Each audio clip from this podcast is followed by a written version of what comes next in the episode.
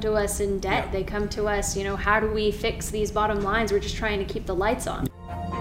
Becoming a master is not about doing 4,000 things. It's about doing 12 things 4,000 times. The Ultimate Sales Machine presents the CEO Mastery Show for entrepreneurs looking to grow faster, better, smarter. If you would like to have a profound breakthrough in your business, talk to our team live by visiting chetholmes.com forward slash breakthrough. Good advice is contextual. Get your answers at chetholmes.com forward slash breakthrough. Welcome to the B2B Community Builder podcast. I'm your host, Pablo Gonzalez, and Chief Executive Connector.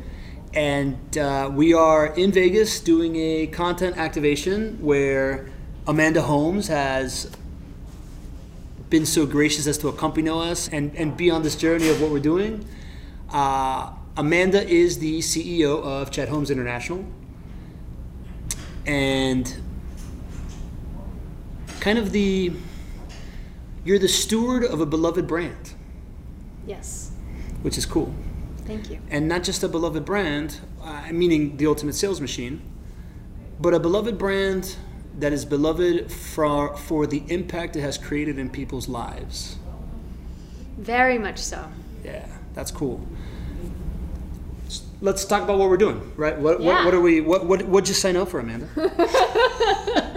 Well, it all started. It was really interesting. I Yeah. I heard you speak, and I Uh-huh. was enthralled by this idea that you did. I mean, I don't know how much those that have watched have heard, but um, Pablo did this wonderful case study where he took a podcast. This that- podcast. Oh, okay. All right. And it generated um, in the Two five clients, figures. yeah, Yeah, yeah. And then he did another podcast and it generated tens of millions of dollars. And his method of how he does content to produce great relationships that Mm-hmm. produce revenue was just fascinating to me. And that was really the draw that then said, I'm doing one of these. And I said, Oh, sign me up. I'd love to see how you do this and be a part of it. And so I'm grateful to be here. Yeah, it's cool, man. I'm happy you're here too. Like, uh, you know, this to me is a microcosm of um, the value of having a stage, right? Like, it's whenever you have a stage, getting to invite people onto it,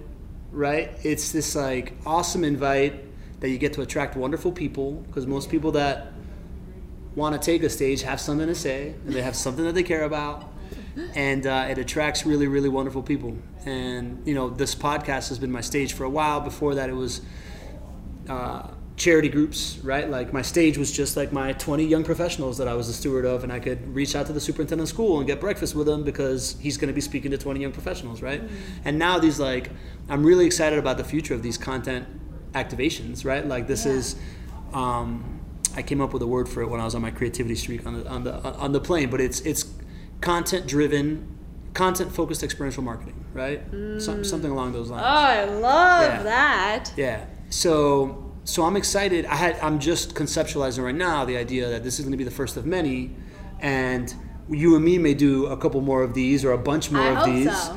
But I also feel like I'm going to be doing a bunch of these, and I have this invite to every time it's a new thing. It's like a new baby, right? Like I like to surf. Every wave is different. Yeah. So every experience is going to be different, and every time I'm going to get a chance to invite somebody extraordinary, which I find really compelling, which I think is kind of cool. Yeah. Wonderful. Yeah, yeah, yeah. So that's awesome. I'm glad. I'm glad we creeped that. All right, Amanda. I wanted to start with you on.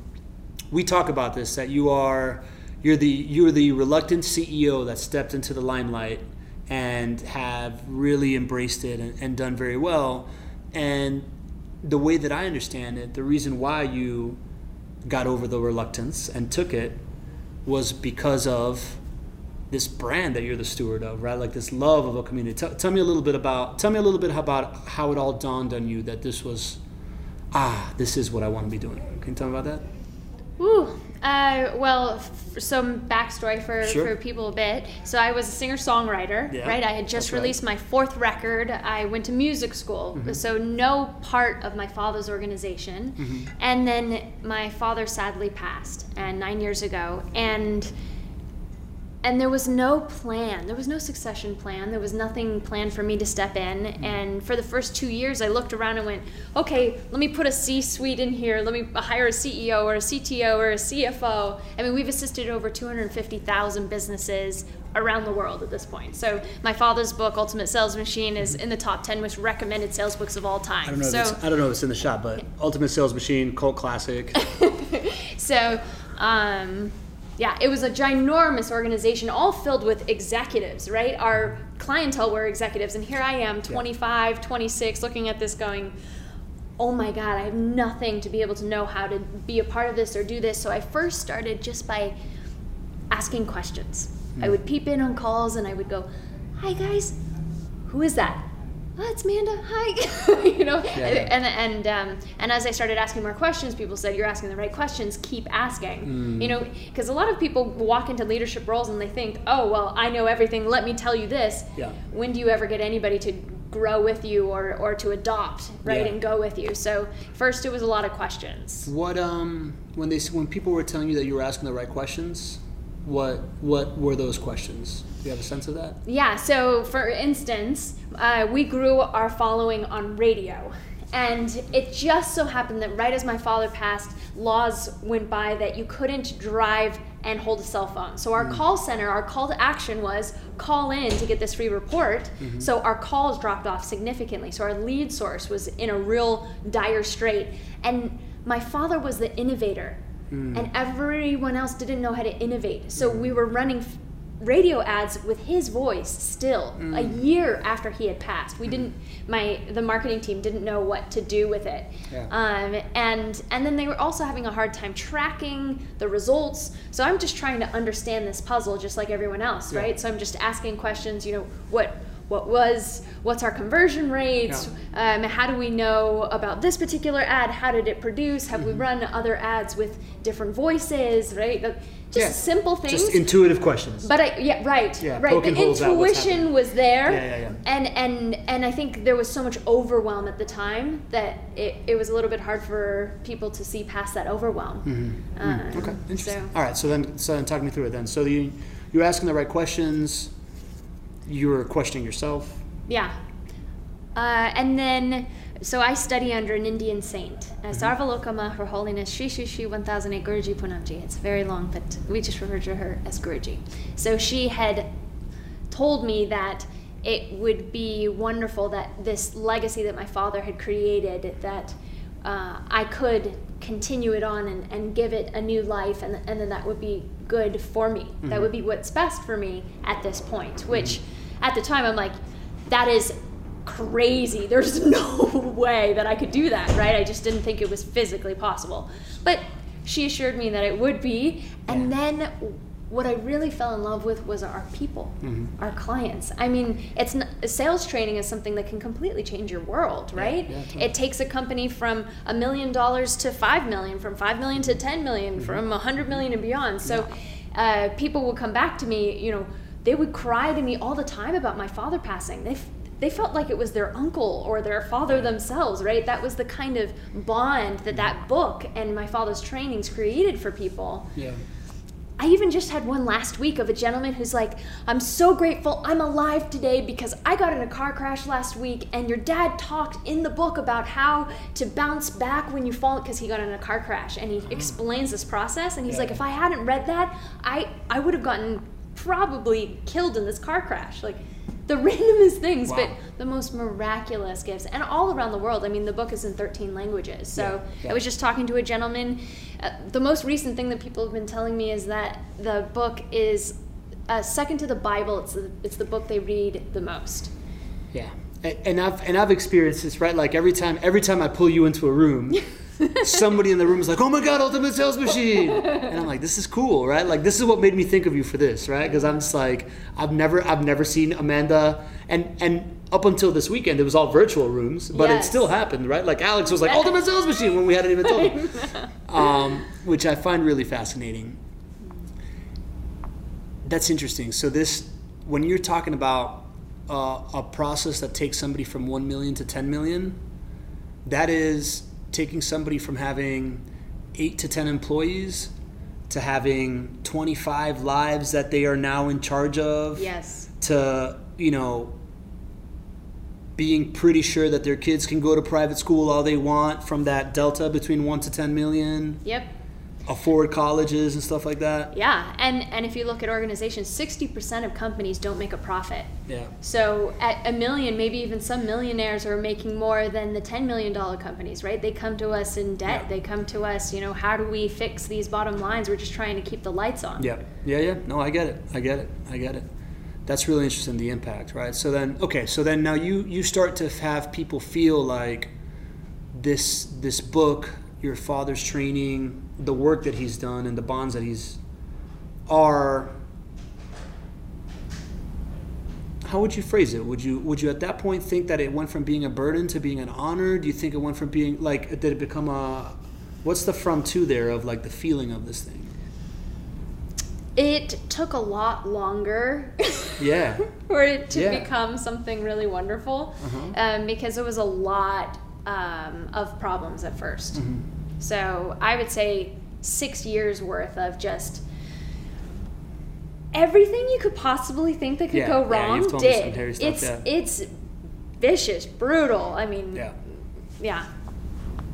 Yeah. So it wasn't until much more recently that, and I spent a lot, I, I spent last year, I only worked one day a week, and the rest of it I was working in a nonprofit because I honestly was like, are there good people in the world anymore? That's where I had actually brought myself until um, I got brought onto a board of a company and I started watching how they interacted as a culture, and that started to warm me up again to the fact that there are wonderful organizations out there and people that really care. You just have to create that, and then you have to attract that with more people Yeah. and make it very clear that that's your intention right and then you that expands more and more so i i slowly got the the belief back but we still doubled sales last year and i only worked one day a week so That's not bad.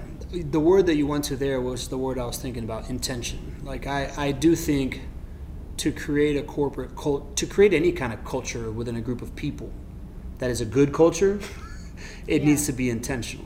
yes What did you see? What did you see this board doing that was intentional that you then started applying? Uh, the leader, I really loved the leader. He just, he always was very frank, and they're in Missouri.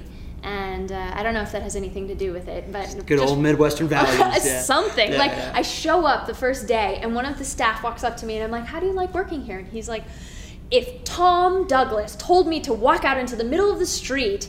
In traffic, I would do it. I would follow him to the middle of the street. And this is like nobody's asking. There's no cameras on, Yeah, yeah, no yeah. nothing. He's just speaking from his heart. I'm like, can I bring you over to the camera? Can you say that in front of the camera? Because it was so authentic and so real. He just, yeah, I, I think he upholds truth more than anything else, and he talks about that a lot. And at the transparency of that and the Mm-hmm. Authenticity, and he really practices servant leadership. Mm-hmm. Um, all of those things were very inspiring, and because he held that so true, and he you could tell that he upholded it with every fiber of his being that everyone around him it made them level up and even the board i've heard that boards are terrible and that they're not so good i've had my own and it was a interesting. Um, but uh, in his every single member is like what can we do to make this the best possible? It's not about you know a name or an ego in the door right? It's Yeah. just how can we provide the most value? And i think that that's magnificent. Did you see them baking that in formulaically, or is it such a strong leader? Because I, you know, it can come from one person, and then kind of like what you described, right? Like it sounds like your dad was kind of one of those guys, yeah and then when your dad wasn't around, it all kind of like would, would, would, is is there ways to bake that in, or is it is it really driven by that top down thing? I should introduce you to Tom. He would do much better at this. Well, I'd he, love to meet it, I mean, he has a hundred staff, and Yeah. there, and I can see that the whole organization lives and breathes it. Yeah. Uh, that is not my expertise Got because it. I walked into the Wild West, right? My Yeah, yeah. father had brilliant people around him, Yeah. and they'd worked with him for decades, Yeah. So they were very loyal. But for some reason, there was also kind of this cowboy piece Mm-hmm. as well. And when the sheriff wasn't around, it became. Hmm. Um, very intense. So I would not say that I am the expert on culture, but Yeah. uh, yeah. Okay, that makes sense. So, all right, so then let's talk about leadership and let's talk about fathers, right? One of the things that I wanted to dive into you with is this idea that I, I feel that you and I, must have had some similar experiences growing up because my father was also, you know, your, your dad cut his teeth as the uh, guy that grew a bunch of Berkshire Hathaway companies, right? Yep. My dad grew the portfolio of a very, very, you know, very, very rich family as well in Venezuela that owned multiple positions across multiple industries, and that's why we move so much around the world. And ergo, I grew up, you know, just kind of mixing with CEOs and, you know, high power people.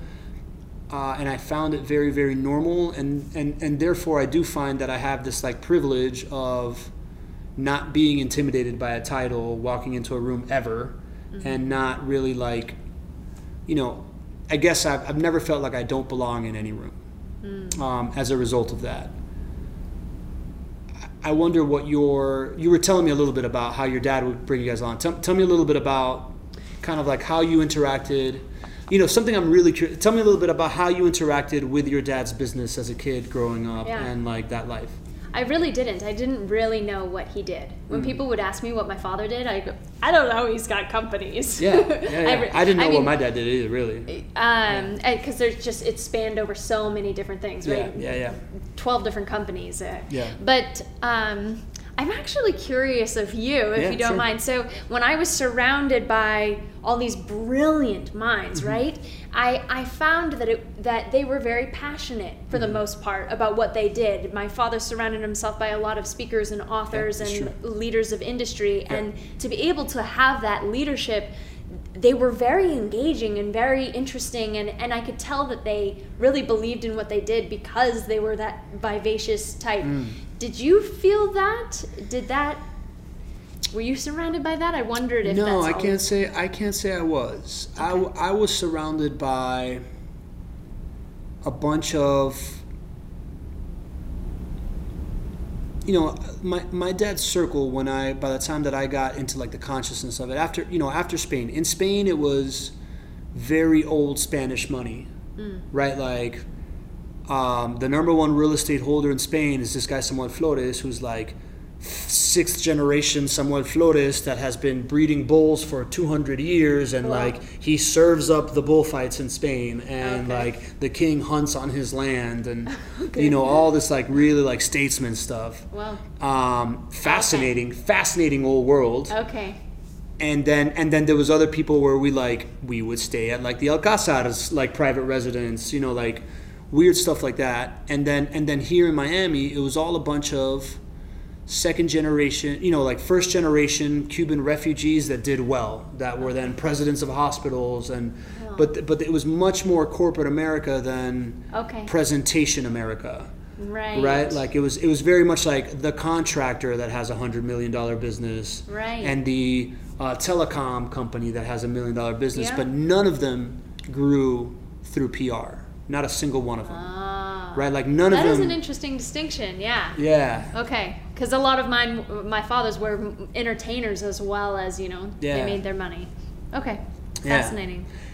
did you grow up did you have like a like an endearing thing about it right like i think about these guys like i think about like julio pita and agustin arellano and i'm like love these guys Yeah. Why? Why did you love them? because Julio Pita did this thing. you know, they they were just uh, they were they were. I I always as a kid grew up just like assuming that the world liked me and I liked it back. I guess, right? So the people that I was around, I just have this this connection to, and I was a very outspoken kid. So adults took interest in me Cool. um, and I and I, I you know so I wonder I, I kick it back to you like did I imagine that you were an outspoken like a, Yes. a, a young woman that could hold her uh, Yes, that could, of that course, could yeah. eat with manners and be at a table and like have a conversation Well, I, I can remember my father training both me and my brother on how to do that, Yeah, right? Um, and one of his favorite quotes was, "Maturity is when all of your mirrors turn to windows." Mm-hmm. Ding ding. See? maturity is when all of your mirrors turn to windows yeah. Yeah thanks man appreciate it Yeah. um I'll say it one more time because Yeah, it was so please. powerful. That was really Maturity is when all your mirrors turn to windows. Okay, what does that mean? It means to look beyond yourself and really look through to other people, to ask them questions. To it's the same as it's not about being interesting; it's about being interested, right? So he would train us to how do you ask the other person what is what are their interests what you know um, I, I like I can't even talk surface level with people anymore. It's just so bizarre to me. I can't do the small talk thing. I have Yeah. to better understand what makes you tick, what is interesting to you. Yeah. I want to be interested by what makes you interested. I want to understand why that's interesting for you, right? Yeah, yeah. So those those kinds of questions, it was almost like a game. How much could we get them to speak more so that um, we better understand where they were coming from? At what age? At what age did that game start landing for you? Like, at what age do you remember the first time they're like, "Okay, so conversations are a game. Let's do this." As far as I can remember, I don't know. I, I mean, I was very talkative. yeah, we see. We weren't. We.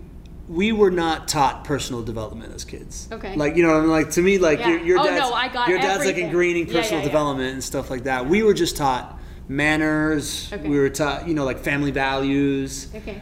But family values are not exactly congruent with personal development often. okay.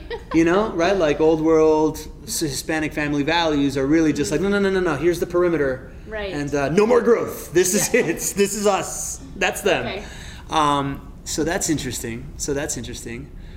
So, Yeah. so, you- so you're around that. Continue. So, like, one of my father's favorite questions he would always ask is if you could go back to the age of 14, knowing everything you know now, but you'd lose everything that you have, would Mm. Yeah. you do it? Or would you rather. Con- uh, yeah, that's the question. So Would knowing do it? everything I know now, Yes. of course, who wouldn't do that? a lot of people wouldn't they'd be like what if i don't meet my wife what if i don't have my children i they would be too afraid to lose what they have now to go back to that age Oh, that never crossed my mind. but it, it strikes great conversation as well Yeah, yeah. it's like you know that's a question that really Yeah. asks at the heart of somebody wh- who are you and wh- what makes you tick and what's important to you yeah. So what's who are you? What makes you think of what's important to you? yeah see i don't even know man going back to 14 would be really really a lot i've crammed a lot in i'm one of those that like has to cram 60 seconds out of every minute so Mm-hmm. it's a lot of living you know, I'm not somebody that has. I, I, I agree with the overall tenet of like I don't want to be anywhere but where I've ended up right now. But I also think more time, sure, right? Like I I'm I love. I guess I love life, and I feel like I'm the best version I've ever been of myself right now. So why mm. not get more of it? that's wonderful Which is where my answer of, of course. Now that you say, "What about if I never met my wife?" Now I feel like a jerk. no but that's awesome that shows you right that Yeah. you're just willing to go for an adventure right Yeah, it says yeah. a lot about you it's I am definitely fascinating adventurous. I am it's a great question to start a conversation that's more than just you know what's going on at business today right because then when you really know the person then it becomes something even more magical when you do Yeah. become a business right mm-hmm. Yeah, I agree with that. I agree with that 100%. So, where is. What is your take on the role of community creation as far as how it affects the businesses that you've worked with, the business that you're working on right now? Um, what's your take on that? Uh, the best community I've ever been a part of is the nonprofit Divine Bliss International. And that really has helped me sculpt my values in a really serious way. Um, and I'm very grateful for that community. It's like a second family to me, and we span across the world. So whenever I'm, it just last week I was driving at two in the morning and I was kind of falling asleep. So I called my my friend in Thailand. I'm like, keep me up because it's broad daylight there, right? Yeah, or um, I'm kind of a night owl, so I'll call one of my best friends in Australia who's a part of that group. And, Yeah. uh, there's a bunch in Singapore, and then there's some in America as well, and Mm-hmm. and that really taught me the value of. I think it's an uh, like an old um, African tradition of you only go so far alone. If you want to go fast, go alone. If you want to go far, go as a team, Yeah, right? yeah. And uh, watching my guru and how she taught that that dynamic Uh-huh. and it took years of working with all these different because especially with different nationalities i'm sure you can relate to course, that right? culture, like yeah. everyone comes from a different we'd be perpetually offending everybody because Yeah, yeah. somebody from asia feels that the american is too loud right? I was always too loud. I'm like oh my god what have i done now? But uh, but once you bridge those gaps and you understand where people are coming from man you just this the speed and the strength and the stability of a team is magnificent. Mm. Hmm. that's where i've learned it more than what than what i've learned in chi So I 100% echo with that. To me, everything that I talk about in community, I am reverse engineering from nonprofits. oh okay Yeah, oh that's like- like- interesting yeah, 100%. that's where you come okay Not that, yeah, kind of like you, right? Had a career, got super involved in a nonprofit. The outlook of how we activate people when it's just for the greater good versus when it's a transaction has completely changed my life. wow Yeah, and and that's even even what I, even the internet talk show is a evolution of how we hosted our young professional meetings wow and how we pulled off events and how I used it as a stage and how that got me then business and like it's all been an iteration through that. Oh my so gosh. so I completely agree. Uh, Have you have you made some of those bridges? Have you have you done any of that stuff from like seeing how the nonprofit and everything that you were doing works? Like why don't we take some of this nonprofit framework and put it over here? Have you done any of that? Yes, definitely. With my team, I mean, empowering my team. So when I first came into the business, it was all about let me prove myself. I'm going to prove to you guys that I can do this, right? Mm-hmm, so mm-hmm. I bring in the biggest client. Watch me double our marketing, right? Watch me, you know, innovate our sales team. So it was all about like let me prove myself because I was There you go. kind of kind of needed to. Yeah, but yeah, yeah. but at some point, uh, and I was really blessed to be around you know world class people, so I got to absorb a lot along the way. But but at one point, I started realizing, well, if this is just the Amanda show, what's the real point here, Mm-hmm. right? Uh, What are we trying to do? We're trying to impact as many people as possible and give them something that's proven, something that's decades, right? Yeah. And it doesn't have to be Amanda doing everything, which was a big a big realization and then giving others the platform to be able to rise up and stand as leaders themselves, right? And that's when I took on um, I have a little intern that's 12 years old. He's amazing. Yeah. He's amazing. He has n- Domestic? Yeah. Okay. Well, no, he's in Canada actually. Okay. Uh, but he has reviewed a hundred products on his YouTube channel. He's twelve. Mm-hmm. Yeah, yeah. He's already released a course Yeah. to teach other young children how to use video in their marketing efforts. Good sign. It's insane what this kid can do, and Yeah. I'm so proud of him. Yeah. And I just want to lift him up, right? Like Yeah. that is just so magnificent. And I want everybody in my organization to grow Uh-huh. and feel that. Whereas before it was just about what can I prove, Mm, right?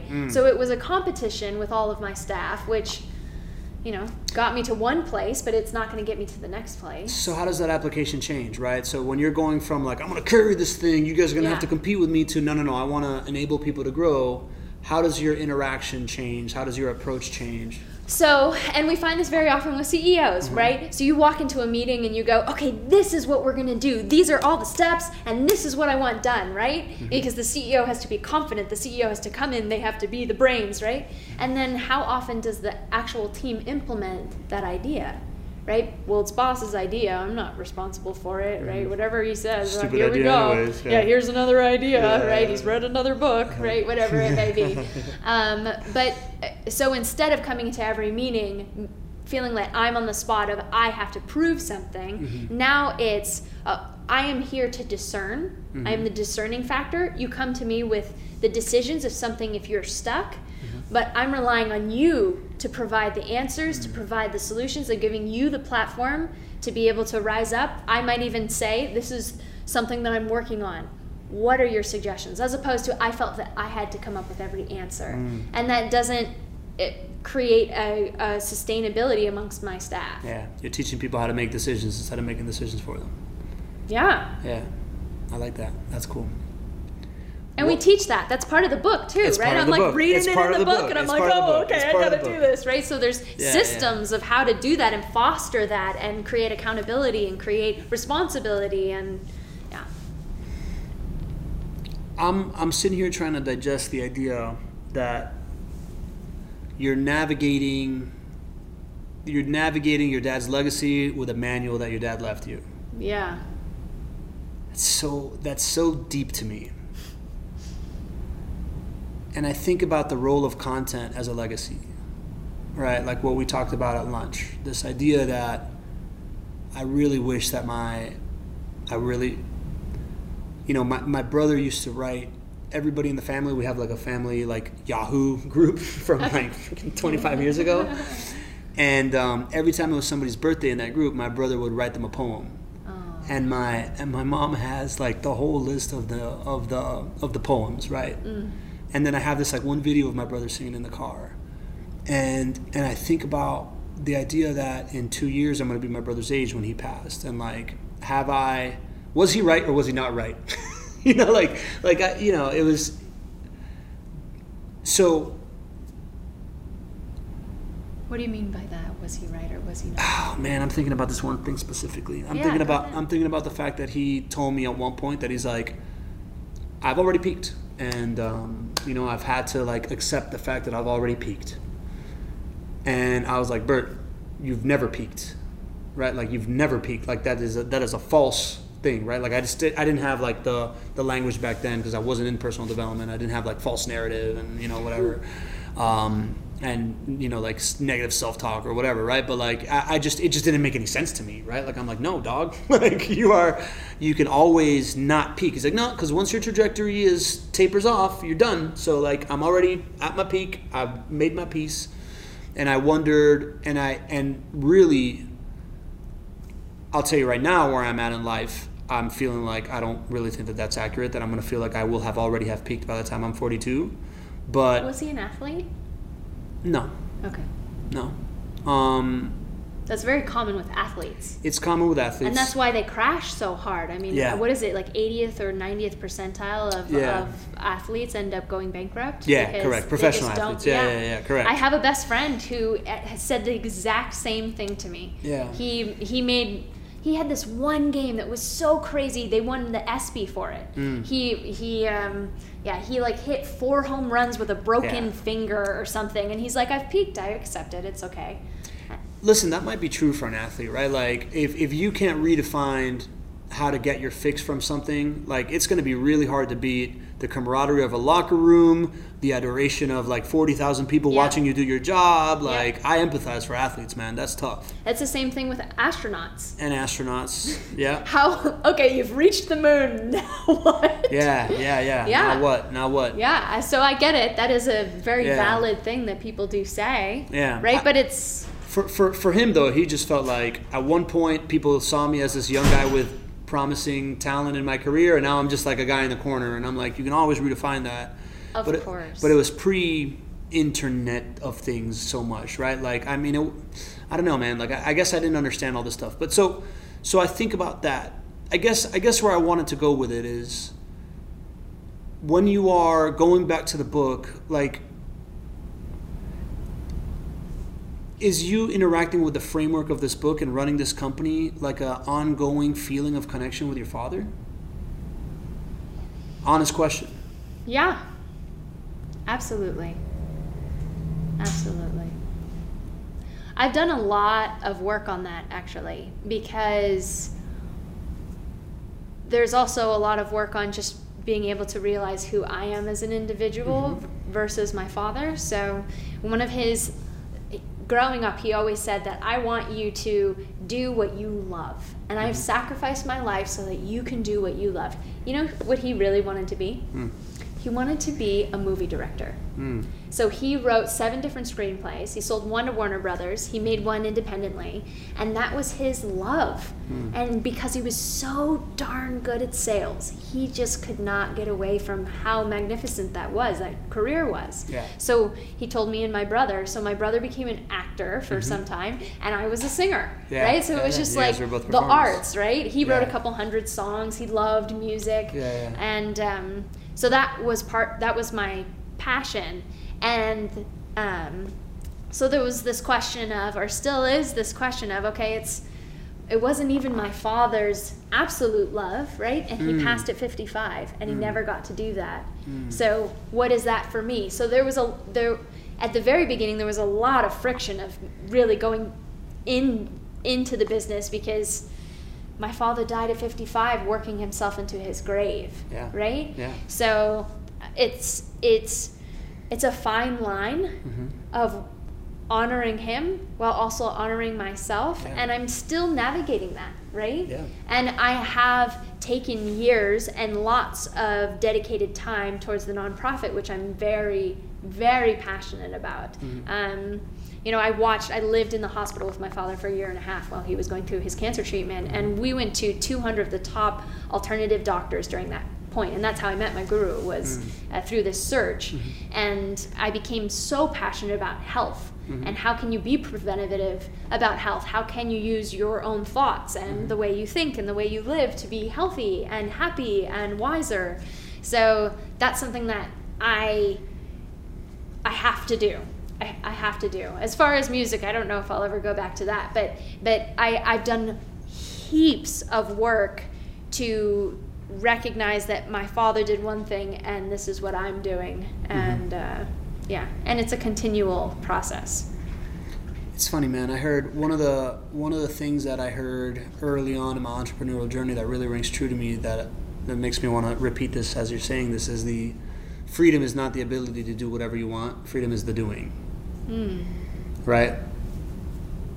And I hear that in I hear that in what you're saying, right? Like it's like where, where is the what's that fine line of freedom of like is this what I really want to be doing? I mean, it is obviously what you want to be doing, but long term what's the what is it that you want to be doing kind of thing Right. right that that, that you're asking Right. and, and the other thing that comes to mind is this idea of i do think that somewhere in your for me it was in my late 20s early 30s that i finally realized where my family ended and i began right like how much of the stuff you know there's a lot of stuff that i carry with me that is Yeah. family but then there's some stuff that i, I dropped off at the door right Huge. We all have that. Yeah. We all have that, and it, it we're dictated by this frame that Yeah. we've believed. You know, my brother was the smarter one. My sister was the you know successful one. Right. I'm the whatever I am. Right. Mm-hmm. And and we think that that's what defines us. I thought I'm a 24 year old singer songwriter. How could I ever? Right. I'm not a sales executive, and I, the more that we can work internally on those ideas and those thoughts and identify what they are and then be willing to accept that and say okay i'm going to be the best version of myself whatever that may be i think that intention holding that every day and it's not even like every day it's like it's nearly on the hour. Like i have to verbalize uh, to myself i verbalize i grant myself permission to connect to my higher self. That's that's my saying that i repeat all the time. I grant Right. myself permission to connect to my higher self because yeah, it's so easy to be victim of your fears and your anxieties and your angers and your past traumas and your belief systems and you know? Yeah when you're saying this what i'm hearing is that the key is to continue to seek it yes Right. So it's like wherever you're at right now, as long as you're still seeking it, as long as, because you might be, this is what I want to be doing, Yeah. but I'm still going to continue to seek whether or not this is what I want to be doing or not. yeah because you make decisions every single day that can change that or alter that Or something happens in your life where all of a sudden what you want to be doing is no longer what you want to be doing. yep And we should have the freedom to do that. And that's when peaking. I think that's the difference in peaking, right? You may have had something, but but if you're staying, if you're being clear that your intention every day is I'm going to be the best version of myself, mm. then you can continually transform and adapt and you're checking in and it defines something different maybe um, getting the praise from others was important but then in the next phase of his life maybe it was with his family or Yep. you know within himself Which is what became his last, you know, like as he was going, it was really all about family and happiness. And, you know, that's kind of, that's where you go, right? Yeah.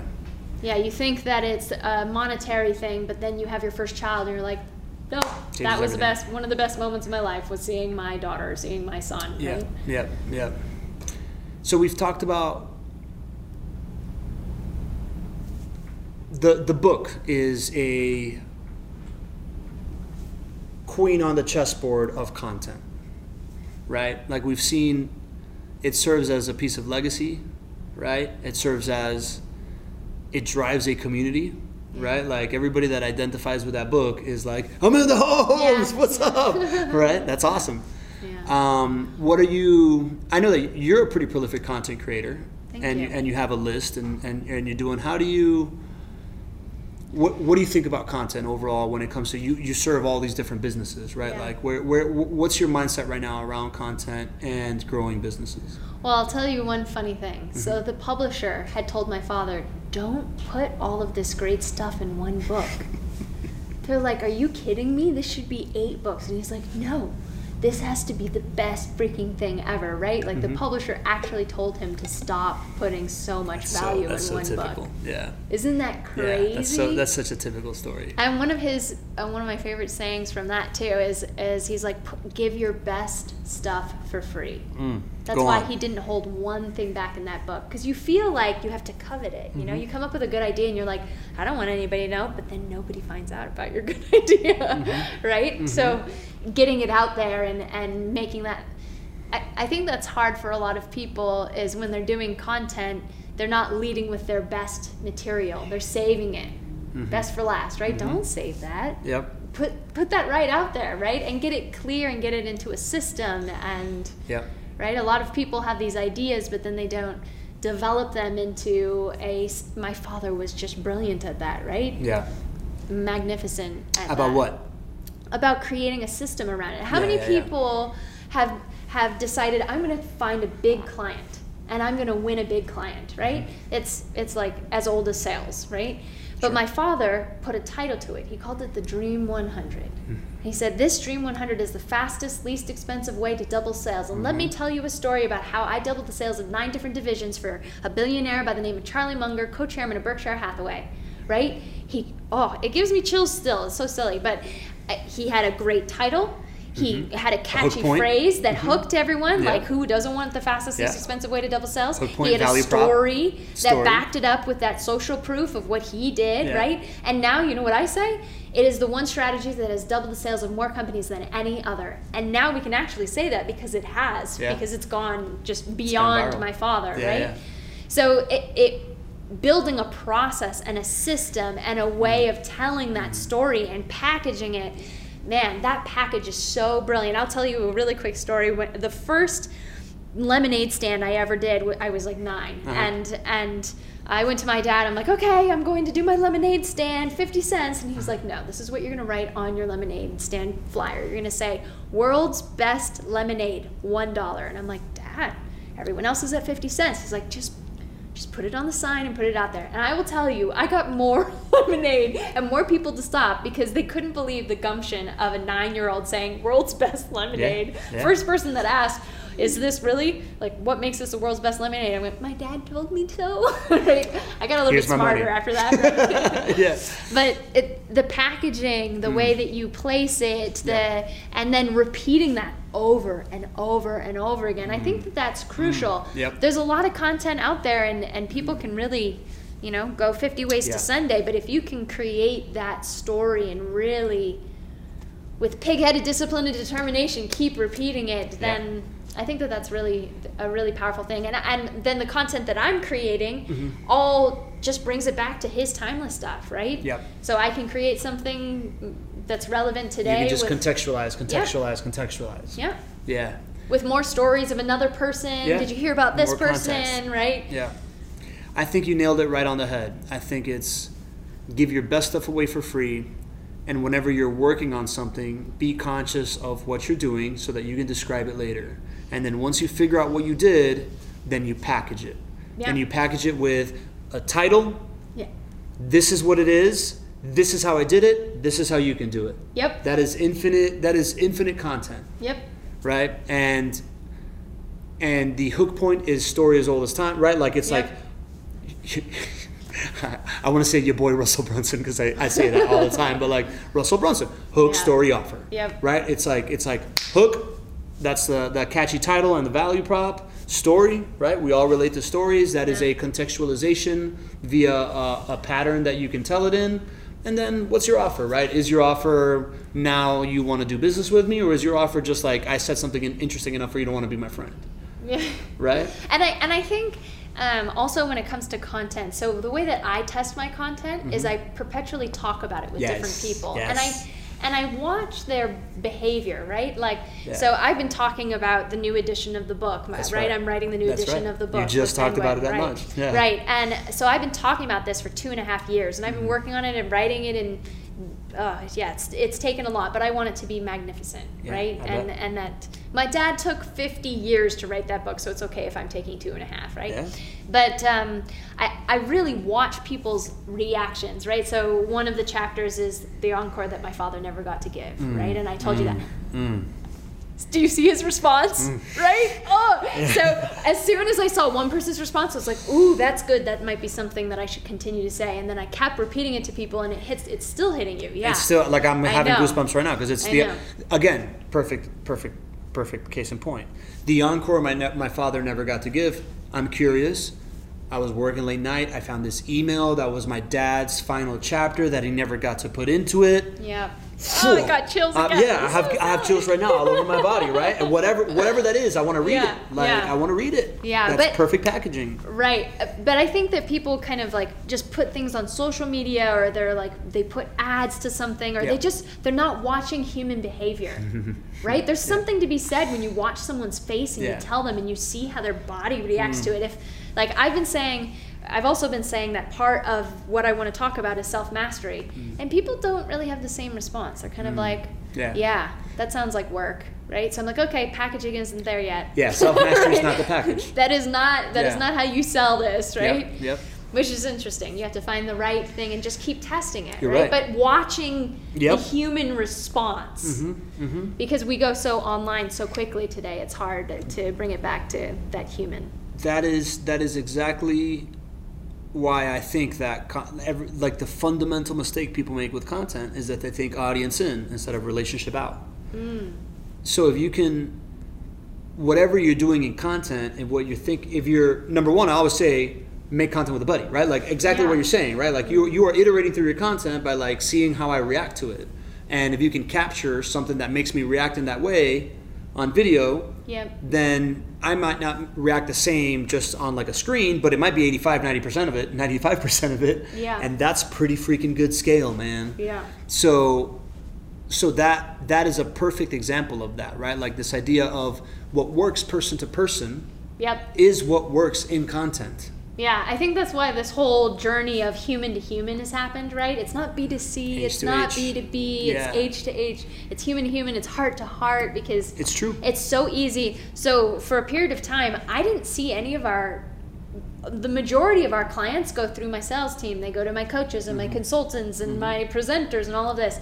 I really only get to work with the Fortune 500 and our bigger clients, Sure, right? sure. So I'm missing a huge gap of them, and it started to become just kind of numbers like what's the open rate, what's the click through rate, Yeah. what's the purchase, you know, what are your sales? So this last, just in the last six months, and I also did it two years ago where I drove around the United States and I just said, I want to meet you. So good. Let's just meet face to face. I want to be in your office. I want to be in your hometown, and let me just interact with you because I had lost that. I had been Yeah. too far away from it It's really smart. and it was really interesting. It's been interesting to see that and, and to learn listening and observing. What's the biggest takeaway that you took out of one of those trips that you would not have had if you didn't go and sit down in someone's office? Like, is there? You don't have to say who, but like, is there? Is there like something that you think about? I was like, oh my god, we've been doing everything, everything wrong, because you were there. Um, you want to know the truth? Yeah. Okay. No, no, man. I debated. I'm like, I could be more professional Yeah. and say the truth, uh, say something else. But honestly, my last, I just um, toured California and Mm-hmm. I and I saw a bunch. I just segmented my list. How often do we do this, where we just like go to our email database and say, I'm going to be in this city. Are you there? Yeah, right? yeah. To grab some coffee? Right. Or going on your Facebook page. Every time I'm going to a city, I'm going to my Facebook page. Yeah. Who lives in this city? Yeah.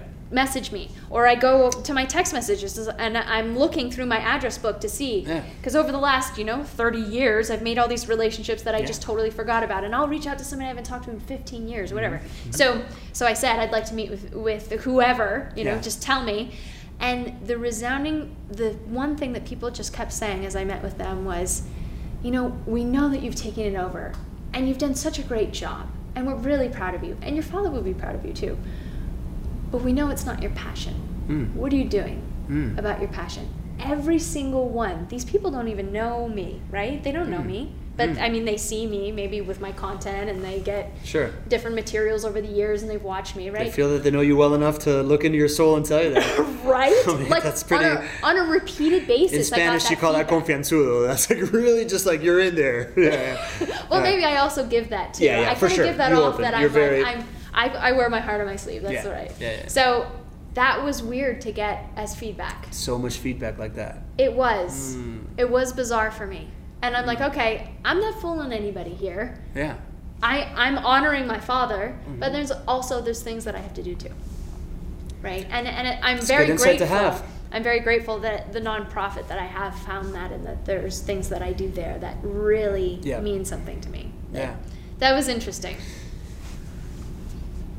So based on that feedback, do you approach the way that you communicate with people differently? Like, are you are you gonna open up about talking about that? Like, if if, if the emperor has no clothes anyways, are you gonna still pretend to have clothes? It has adjusted what I'm writing in the final chapter. I'm doing my market data. The self right now. the self right? mastery chapter. Yeah. yeah, nobody wants to hear that. no, but that, I, that could be the emperor has new clo- no no clothes chapter, right? No, it did um it did adjust because I'm in the throes of that right now, right? I was just telling were you, I was doing it, it this yeah. morning for 6 hours, but I like to write in the middle of the night too. I'm very good at like start at like 1 1 a.m. and go until 4 Mm, or 5. But uh yeah, it's it's I'm just taking the feedback and seeing how I need to pivot, right? Yeah, just yeah, yeah. clear that I'm I'm working towards being the best version of myself. That's Yeah. that's so it's good feedback to get. Anything else? Is there anything else that I haven't asked you, or something that you would that's on your mind that you'd love to talk about, or anything like that? I've thoroughly enjoyed talking to you Yeah, about all of the topics. I think we've really gone to the meaning of life and what, based on your understanding of what you've seen from all of these successful, wealthy people, mm-hmm. what would you define as a successful life? Like, or maybe, maybe, mm-hmm. how did that impact you in your pursuit of your own life?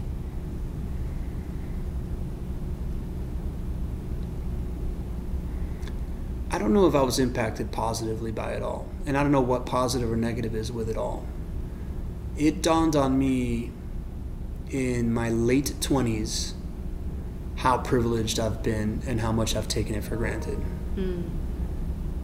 At 28, I left Fortune 500 and took some time off, and it was the first time that I started doing my own laundry, ever. I didn't know how to do laundry. I lived, I mean, you want to get personal. I lived in California for five years. I don't think I changed my bed sheets. Okay. you know, like I was an animal. Yeah. Like I think, I think back to, I think back to some of that stuff. So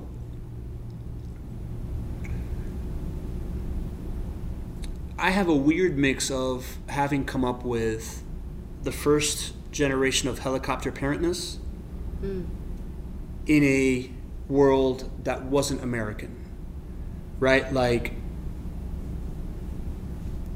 so that came with, I guess, I guess the positive way that it's affected me, right, is this since I've never been monetarily driven, I assume that shit just happens. It's there.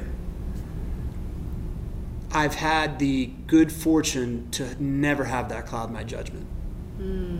I've been successful enough where I've never been desperate. At no point do I think that well if everything goes south I can't just go home to my parents and stay with them if I want right I don't want to do that I'm 40 right like I don't want to live with my parents but I do think that it is a buoyant force in what hope and expectations of yourself can be, mm. right? With, with with what the fear is, right? So, on a very positive way, it's growing up around success has unclouded my judgment on how little the financial part of it matters when it comes to pure happiness and joy. And what matters is the relationships that you have around you, be it with your family or with the people that you work with or the people that you're friends with, and how rich those are.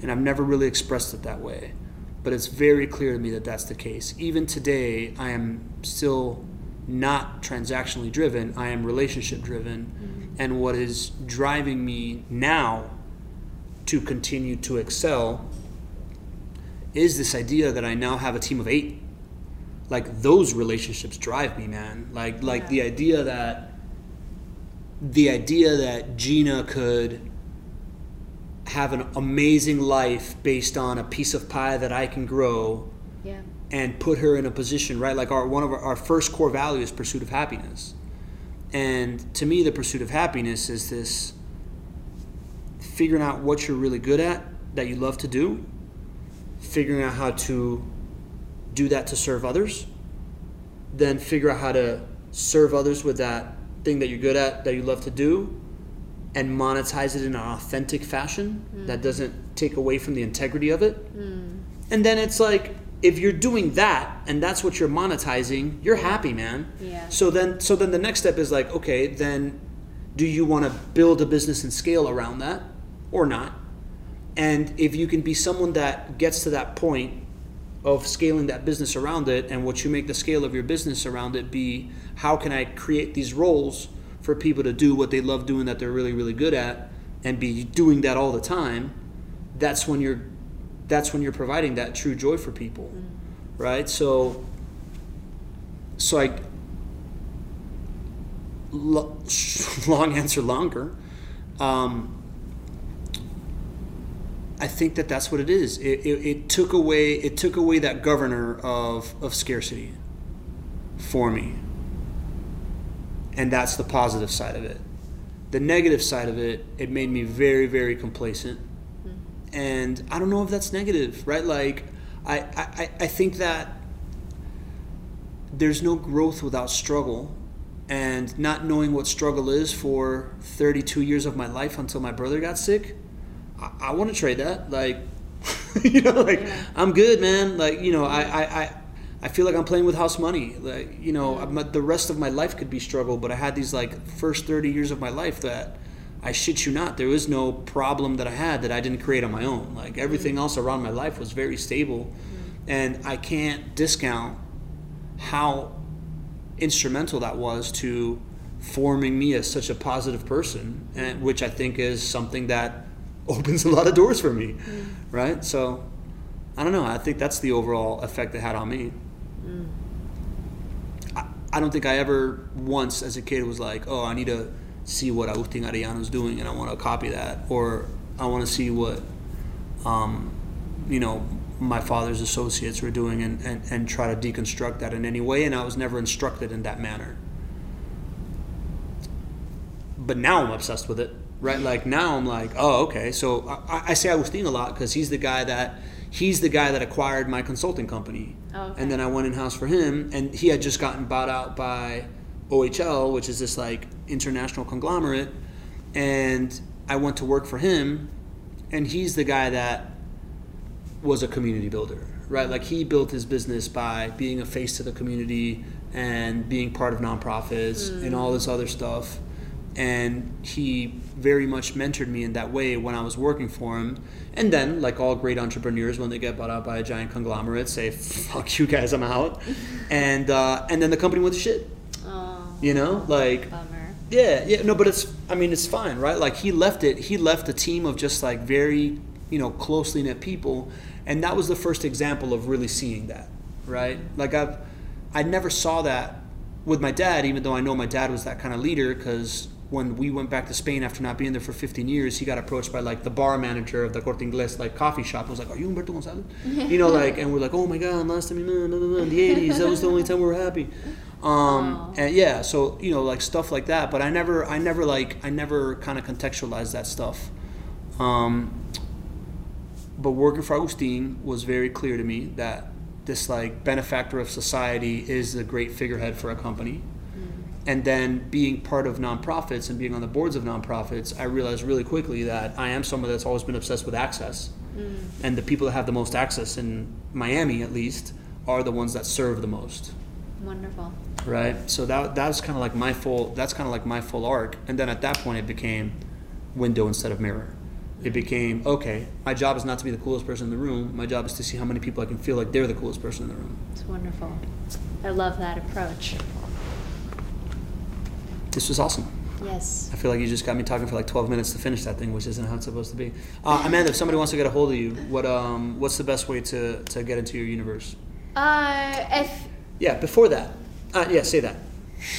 Um, uh, I would recommend ultimatesalesmachine.com. There's a video on, there's actually three videos on the one hour a week formula to help you double your sales. And we give that complimentary. So that's a great gift that everyone can get. Ultimatesalesmachine.com, like the book. Easy peasy. Uh, and then I play around on social medias. Yeah. You can find me there. My name, if you go on Instagram though, it's Amandita because it's Amandita. my salsa name, Amandita Holmes. All right, cool. Um, who do you? You're somebody with like a top 0.01 percent world class network. How do you? How do you choose who you grow relationships with these days?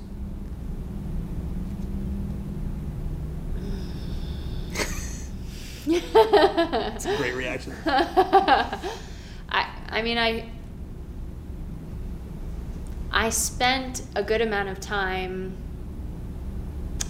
in a very quiet place in a healing center that could basically have been India, but it was in Tampa, Florida, um, where for for a period of time I, I talked more with plants than I did people, Mm-hmm.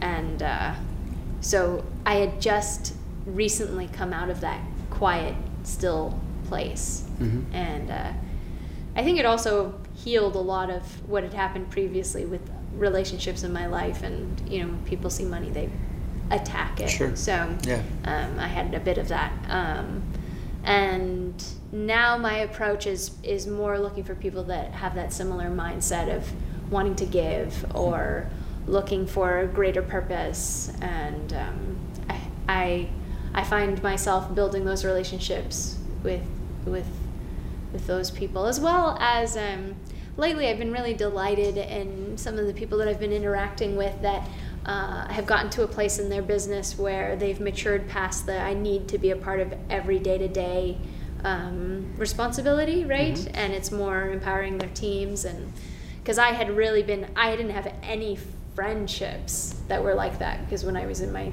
early 20s I was running you know, a couple hundred staff like nobody my age was in that at all so finally now some people around kind of my Yeah. age demographic are Yeah, yeah. starting to have the maturity of business that I have been experiencing for a bit so Mhm.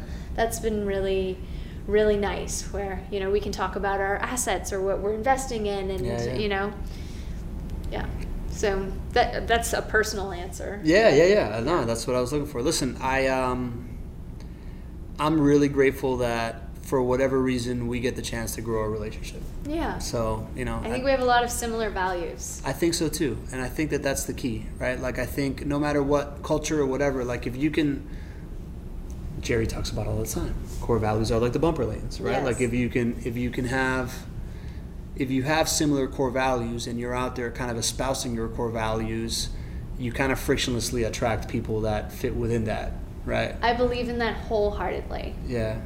Yeah, like it's going to be impossible to be my friend if you are constantly using single-use plastic containers. you know, like Good to know. at some No, point, at some point, you're going to get a reusable water bottle because I'm going to be giving you environmental demerits all the time.